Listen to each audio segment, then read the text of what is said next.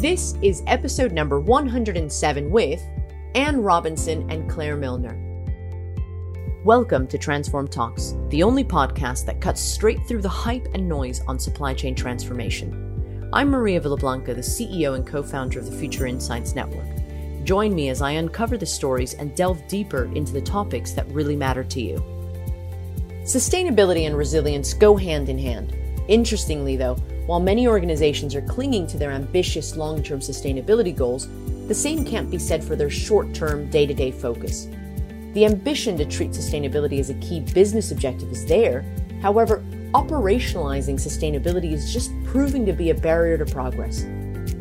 In this episode, I'm lucky to be joined by Anne Robinson, Chief Strategy Officer, and Claire Milner, SVP EMEA of Kinaxis, the company behind the innovative supply chain tool Rapid Response. We're going to be discussing why the inability to operationalize sustainability is a huge hindrance to achieving long term sustainability goals, why it's critical that organizations start treating sustainability with the same level of importance as other business objectives, and whether the cost of treating sustainability as a key pillar of business strategy can be justified through its ROI. Now, both Anne and Claire have previously been guests on my show, so be sure to check out episode number 41 if you'd like to hear from Anne about why so many digital transformation projects fail, and episode number 27 if you'd like to hear from Claire about how supply chain leaders can plan for the unplannable. I'm very much looking forward to today's conversation, so let's get started. Well, thank you for joining us today. Uh, we are going to be having a fantastic conversation uh, today with my guests where we're going to be talking about operationalizing sustainability. I love this. I love this topic. So let, let me introduce my guests first of all. So uh, you will have probably seen them before because we've we've had them on our on our on our show before. I've got Anne Robinson, who is Chief Strategy Officer at Kinaxis, and Claire Milner, who is Senior Vice President EMEA at Kinaxis. Welcome both. Thank you. Good yeah, thank you. So, operationalizing sustainability. But before we get there, why don't you remind everybody a little bit about who you are um, and what you do and maybe your journey so far? Uh, Anne, should we start with you? Certainly. Um, so, my name is Anne Robinson, and uh, I've been with Kinaxis for about two and a half years at this point. Um, I'm responsible for overseeing the future vision of Kinaxis, where we're headed and understanding what are some of those key trends and topics that our customers identify, that we identify with, that we think are really critical for supply chains moving forward. I'll let Claire kind of talk about the nuts and bolts of Kinaxis in a moment. But uh, the the fortunate, maybe the privileged position I'm in is that I get to meet with so many different people across so many different types of supply chains that these issues really bubble up. Um, whether it's looking at from an academic perspective at supply chain, if it's looking at sort of the leading supply chain organizations out there, or if it's newer, smaller organizations looking at how to get started on their transformation journey.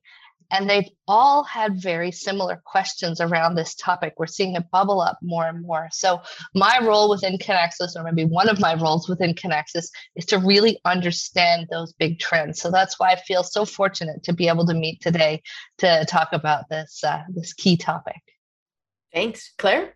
Hi. So, yeah, my responsibility is um, looking after and running the business uh, Kinaxis in EMEA, which is not just about um, how do we grow the business with and finding new existing um, new new companies to work with, but also looking after our existing customers and making sure that um, what we're doing from a strategy and product point of view is fitting in with where they're going as a business. And I think you know, uh, Kinaxis is a company that has been helping uh, organizations transform their supply chains for many, many years. And we have to keep adapting as the world adapts around us and more and more of the conversations my team and i'm having with with organizations is that they're, they're seeing this a paradigm shift starting to happen. Um, i think sustainability has been a topic since oh since early 2000s probably but it wasn't necessarily taken that seriously. But with the new agreements coming out of the paris 26 the, the new announcements um, that the g7 made uh, recently that um, they're going to make it compulsory for organizations to do reporting um, and just the fact that climate change and climate impacts are and material raw material shortages everything is changing the way organizations think about resilience and sustainability it's not just about the environment now it's also about how does my like, how is my business more resilient for the future and personally i've just started a a course at Cambridge on that subject and looking forward to uh, talking about it. I wouldn't call myself an expert, but it's it's definitely something that I'm yeah I, I think we all need to start thinking about. Well, you know, you know what, you hit the nail on the head. That's exactly why I wanted to have this conversation with you about operationalizing sustainability. It seems as though you know there are many companies that are obviously talking about it many companies that have announced or recognized the importance of sustainability but yet there's a bit of a disconnect, isn't there, with uh, their sustainability actions uh, and uh, their focus, rightly so because of COVID, on resilience, uh, you know, as well as cost saving efforts that they all have. So I find, and I'm generalizing here, some companies perhaps maybe put in the back seat their sustainability efforts whilst they drive um, resilience and uh, reliability and I guess agility for their businesses. What are your thoughts on this? And and do you agree? Do you see something else happening instead? I, I half agree, and I because I, I, think the last time we spoke, I had this I had the same opinion, and I think one of the things that this course I'm on is is making me realize as I'm doing more and more research is that organizations have been working towards becoming more resilient, which is making them more sustainable, and they've not necessarily been focusing on supply chain first. They've been looking at the harder problems to solve, which take more time to solve. Like if we are building cars, how do we change the metal that we use to make sure that that um, is is more sustainable as a as a material? And people like Essilor, ArcelorMittal, I can never get that name mm-hmm. right, I apologize. And Volvo, for example, have just announced a, um, a new collaboration because ArcelorMittal have found a way to create um, the aluminium you need to make cars, but using no fossil fuels. And that's taken them 10 years of innovation with a, a collaboration across multiple sectors to actually come up with. And yeah. I think it's we'll see more of this becoming mainstream um, as we come through, and it will trickle down into the more operational day-to-day decisions of supply chain now that um, some of the maybe the more big the easier the easier problems to solve like do we use renewable energy or not? I think that's a fairly a relatively easy one to to solve. Um, and uh, and now moving into supply chain to more how do we how do we make every choice we make more sustainable and resilient? Yeah, yeah. just to add to that um, so uh, i've got many, many directions i could go but i guess first and foremost during the pandemic so during the last 18 months yes, we've seen individual, maybe individual consumers and individual companies get away from things like reusable bags and cups. And we've seen an increase in single use items for sure. But I don't think there's been a time in history where we've had such a decrease in transportation and have seen greener skies and species of animals come back that we never, um, you know, we haven't seen in, in, in decades. So there's been a real rebirth in some parts of the planet just from the lack of pollution due to the lack of, of, of transportation and, and burning of, of fossil fuels.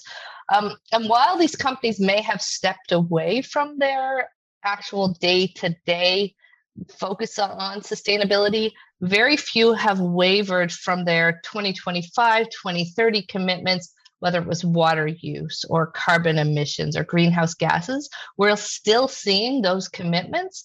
So I think that's partially, you know, we've had a this conversation, Claire and I've had a conversation saying, you know, some people are surprised by the emergence of this conversation, but how can you be given that 2025 is now two years closer than when you you initially made have made those claims and you're sticking with them.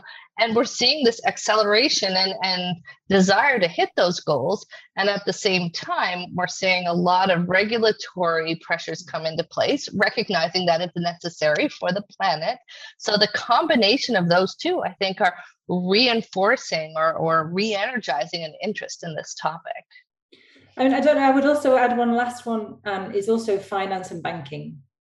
So the yeah. investment community has changed over the last two years, whether that's um, again through the fact that they've been studying things for the last few years and post COVID, it's now become part of the new future, or whether there's just uh, um, because of COVID, everyone's been sitting back and thinking about resiliency and, and therefore sustainability. But there, I think the investment community and how access to capital for, for large, small, medium um, organizations is significantly changed over the last six well, months. It's being driven by consumers. It, it, it's being driven by consumers as well, and the pressures that also, consumers are yeah. making, you know, on on companies, on investments, you know, and and so forth. Um, can we talk a little bit about the um, maybe?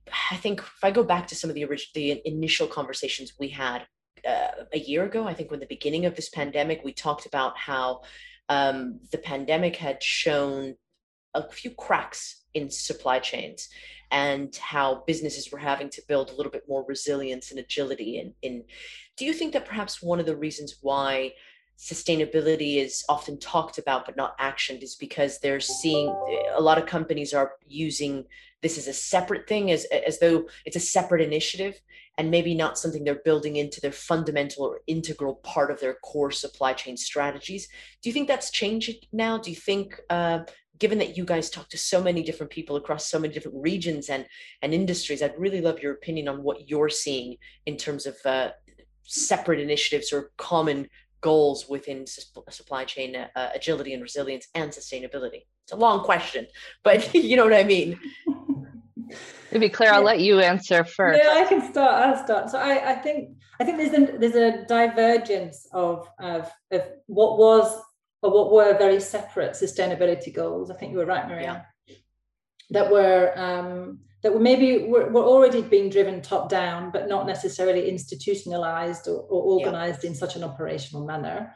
And um, people were focused on uh, supply chain in particular was still very focused on the next disruption and i think these are converging because the next disruption post covid is climate change or sustainability or not being resilient enough as, as an organization which has significant impacts on your ability to get your own products to market and therefore it is becoming more of an operational challenge now putting that therefore i think the, the thinking is changing being able to actually um, operationalize it and digitalize it, I think there's also um, that's not quite there yet in most cases. Um, it does not help by the fact that counting emissions and things like that in your supply chain is very hard to do and is not very standardized.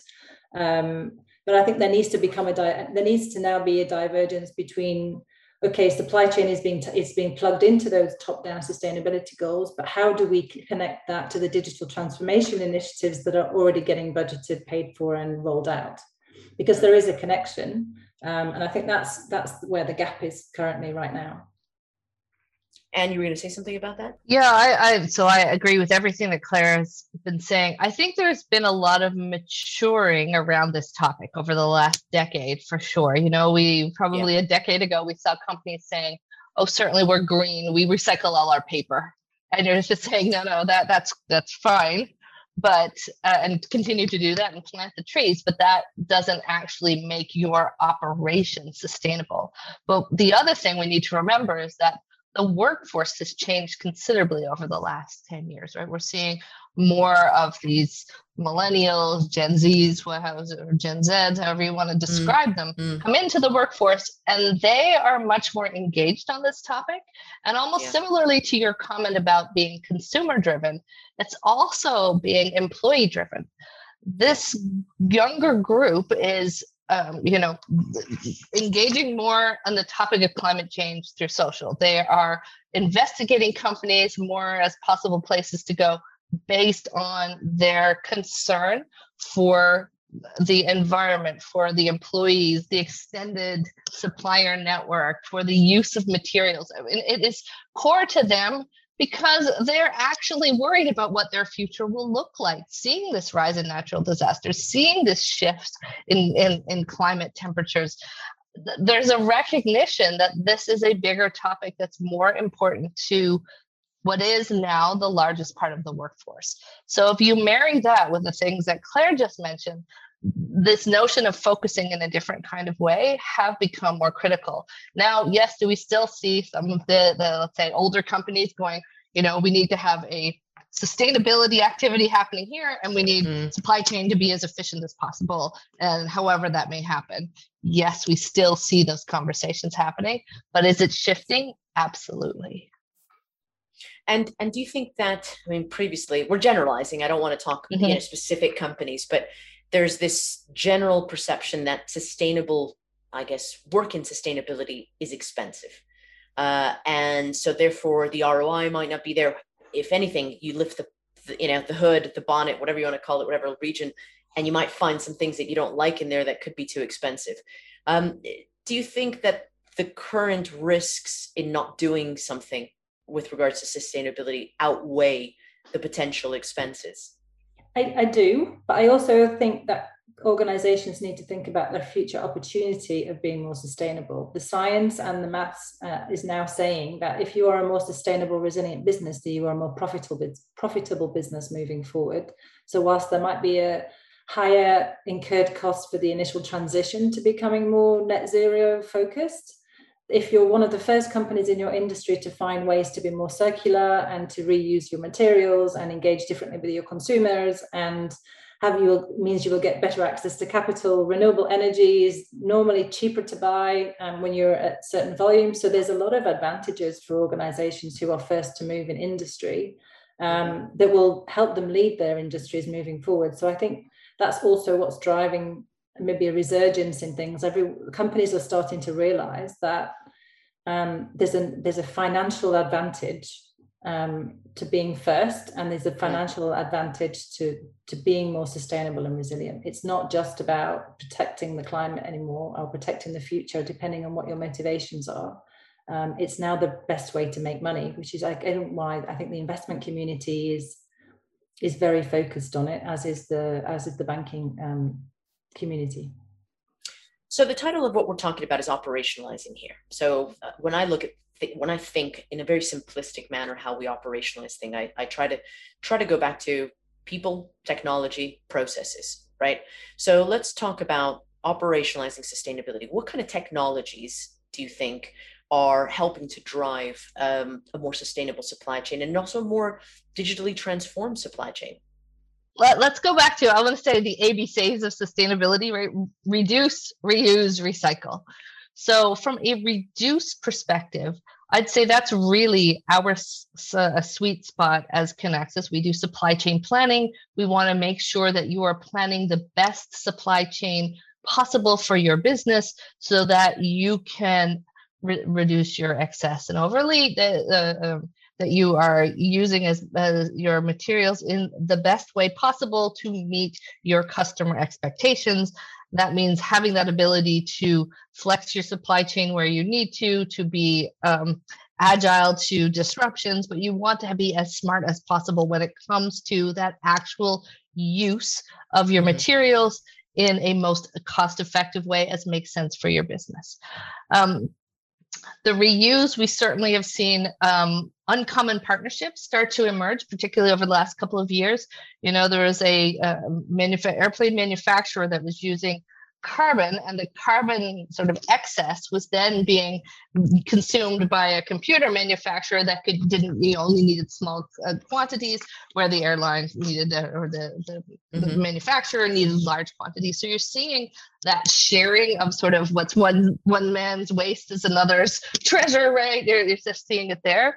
And then um, recycle the amount of value that can be found in the reverse supply chain yeah. in both of my former lives um, I, I witnessed this transformation from junk to value um, I worked in a high tech company where we used to, to comment that we had a football field size, an American football field size worth of uh, equipment that was essentially collecting dust that they realized with focus, with dedication, could be either repurposed for smaller industry, could be donated and used in schools and different. So you think of high tech plumbing, and all of a sudden this became a valuable asset. So what was once seen as useless was now generating.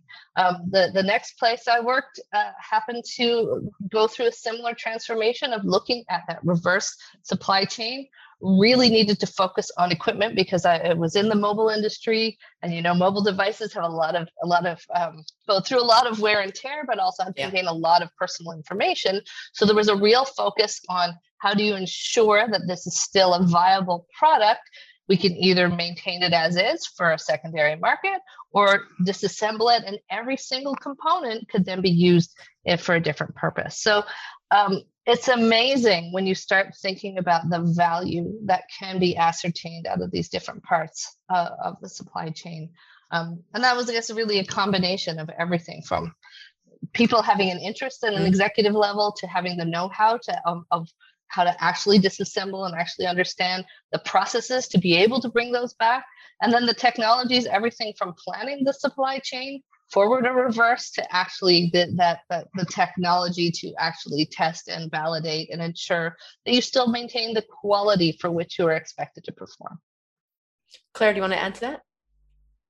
I would say as well, I think, yeah, maybe just I, I agree everything with Anne said. I think it's also about partnerships moving forward. So there um not there isn't going to be one company um that is is going to be able to solve all of your challenges. And I think it's it's pertinent for software companies like Kinaxis to build the right partnerships with organizations that are also building out um, parts of their have additional components and things that they can work with. For example, we have a, a partnership with Resilience 360, for example, that is working on, which enables us to get data into an end to end supply chain view that we wouldn't necessarily be able to get without them.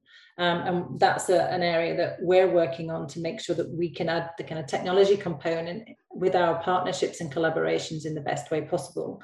Um, and working with our existing customers to innovate and make sure that we're understanding the process implications of all of these new requirements of being more circular and um, in the supply chain. Do you know, and one of the things that you said about, uh, uh, you know, all that football field of uh, tech gathering dust and through hard work and so forth, what stuck with me was the mindset thing. You know, mm-hmm. in other words, all it takes is to have the kind of mindset that says, "Wait a second, this is an opportunity," uh, and that's how you can we can look at becoming more circular and and unlocking value uh, with things that were previously waste. Um, do you think that with you guys as Kinaxis already having the mindset as someone that has the technology to be looking at sustainability will make it easier for companies uh, to work with someone that can help drive the same goals? I mean, how important is it? Is this mindset thing? Absolutely critical to have the mindset. And I actually think that there are a lot more people with that mindset these days than you know the the time of the story that i described for you. Uh, it's that impetus to be able to explore because as you said it does feel risky. I'm not sure that it is risky but it feels risky to lift up the hood start mm-hmm. down any digital transformation journey. Feels a little daunting and this quite frankly is another one of those journeys. And you are going to spotlight some things that might not be too pretty you are going to have to challenge your processes and um, and that that that's can make people nervous and so i think um, it's absolutely key to have that mindset and we're reinforcing that message we're finding though that people are coming to us and asking for it so it it is different than you know so 10 the, years there's ago. well there's definitely a shift in the marketplace if your clients yes. are asking you whether or not uh, your technologies can help drive a sustainability Absolutely. agenda. So I think it, it's it's quite valuable for you to be able to not just drive digital transformation initiatives which build resilience, build agility, uh, and build a, a, business that will help to weather disruption as best as possible, but actually also solve the sustainable uh, agenda. Um, and uh, in terms of the operational side of things or the process side of things, what is uh, what can are, what can you guys do to help organizations um, i guess do all those things drive sustainability but also drive a resilience within their business?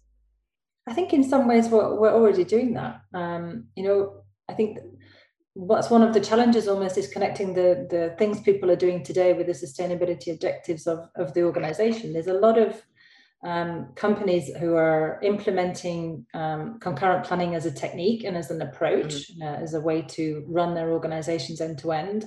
And that's enabling them to have less expedites, it's enabling them to have to throw away less product and have less waste. So they're I'm not saying we necessarily have all the answers today, but there's a lot of things that organizations are already doing that I'm not sure they're connecting to their sustainability agenda and the agreement and, and, and objectives. And that's one of the things that we are trying to work with our existing customers on is to help them communicate better internally that they are the fact that they're already implementing and using concurrent planning is meaning that they are becoming more efficient and resilient and more sustainable because of the choices that they're making, whilst also reducing the costs of the organization and supply chain. I think that's where we want, that's where we're starting.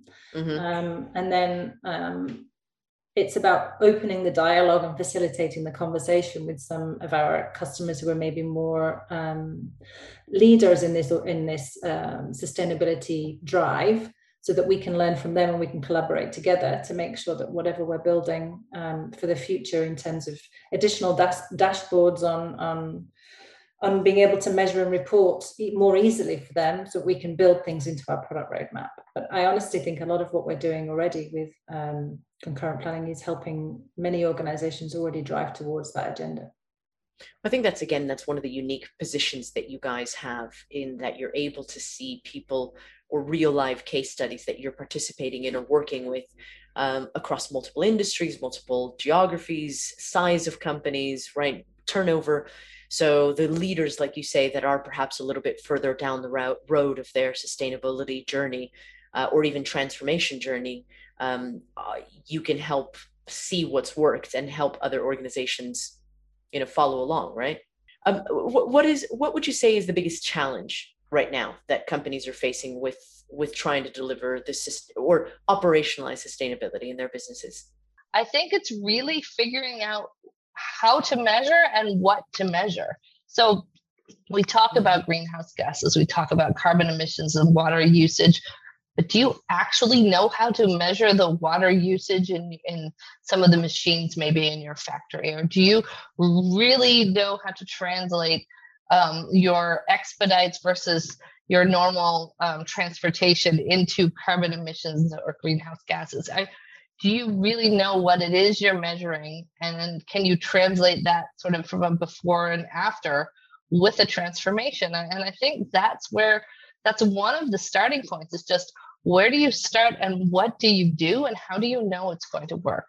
I'm sure Claire has much more pointed examples than those when we don't need necessarily a new structure i think it's it's like managing any kind of major change. It needs a top down vision and a strong leadership team that can not just um, be able to articulate what they're going to do as a company moving forward externally to the market but they need to give they need to democratize decision making almost in, a, in a, to enable each layer of the business to be able to make the decisions that are um, that are aligned to the corporate objectives. And that requires um, good communication, it requires great collaboration, it requires the changing of KPIs to meet those objectives. You know, when we were looking at digitalizing supply chains, making them more end-to-end focused, we found a lot of organizations still had their individual operational KPIs were based in silos, even though the process and technology was end-to-end and, and more transparent that way. And I think that's the same challenge we're going to face with sustainability is that we have to align each individual business unit's KPIs and the organizational KPIs to the object, the sustainability objectives, mm-hmm. and allow people the freedom and creativity to start collaborating in ways that they haven't done before to drive the innovations the companies are going to need, whether it's um, like Essilor finding new ways mm-hmm. to, to buy new metal, or how do we bring back um, the, the raw materials that we need in terms of zinc and copper and things from the semiconductor industry to make sure that we're not as reliant on you know the end of the supply chain we can bring things back in to start to, to, to make our supply chains more resilient all of that came from you know innovation inside the enterprise that was um, enabled by that um, structure. And it's, it's those organizational structures that are going to prevent um, the innovation required rather than i know the the kind of top down yeah. external this is what we're going to do by 2030 i think the, the, the, the next step the hardest step is enabling the rest of the organization to follow unlocking the opportunities you know? So uh, uh, like like like the example that you gave us the moment that you are freed up and i guess that's where digital transformation plays a big part in this doesn't it? You know because if it frees up people to uh, from the mundane tasks of and repetitive tasks that you know ai or machine learning and all these things are helping people get more free to make better decisions about things. Um, what do you think th- the next few years looks like for supply chain leaders in terms of both digital transformation and sustainability. Anne? I think it needs to be top of mind. We're seeing if, if it's not part of their strategic view, they need to put it there because if for no other reason then uh, regulatory pressures are going to face them doesn't matter yeah. where they're sitting on the planet they will be faced if they want to do business in anywhere in Europe, in anywhere in North America. Absolutely, you're going to have to be compliant in new ways. So it needs to be part of your conversation. You need to figure out how to deal with it. From a digital transformation perspective, I think, you know, the pandemic has just exacerbated the fact that many of the older techniques that we've been using for supply chain just don't cut it anymore. Mm. I mean, the, the, so um, we've seen an acceleration and an interest in just in digital transformation in general uh, yes some folks are a little more cost conscious so they're being very deliberate in where those applications are to ensure that they are more um, robust and resilient as the supply chain that they are more agile and can pivot should something happen. And what we're suggesting is that you need to add a sustainability lens as part of that conversation so that you can meet these future requirements because not only will you be required to do it you are likely not going to find the best employees unless you do it and quite frankly people are not going to be interested in your products and services if you are not deemed as sustainable and you're going to get access to funding you know investors yes. and uh, and funding as well so really it's just going to hit people in you know in every avenue every way your consumers your employees your investors your shareholders uh, you name it. Um, Claire, what are, what are your thoughts on that? Yeah, I think that, and I think the acceleration is only going to keep changing, Maria. I think it's only going to keep yeah. um, increasing in terms of the speed. Um, we're already seeing it. We're seeing um, the amount of litigation against organizations that are having a negative impact on that 2030 future has doubled um, yeah. in the last six months. And it's going to continue to do so as associations and governments start to align on on laws and policies that are going to increase the well push us all towards the tipping point where it becomes an inevitable um, outcome and those organizations that are not uh, and, and not changing and adapting and being agile enough will will be will struggle to survive the next 10 15 20 years of um, the future that we're all walking towards.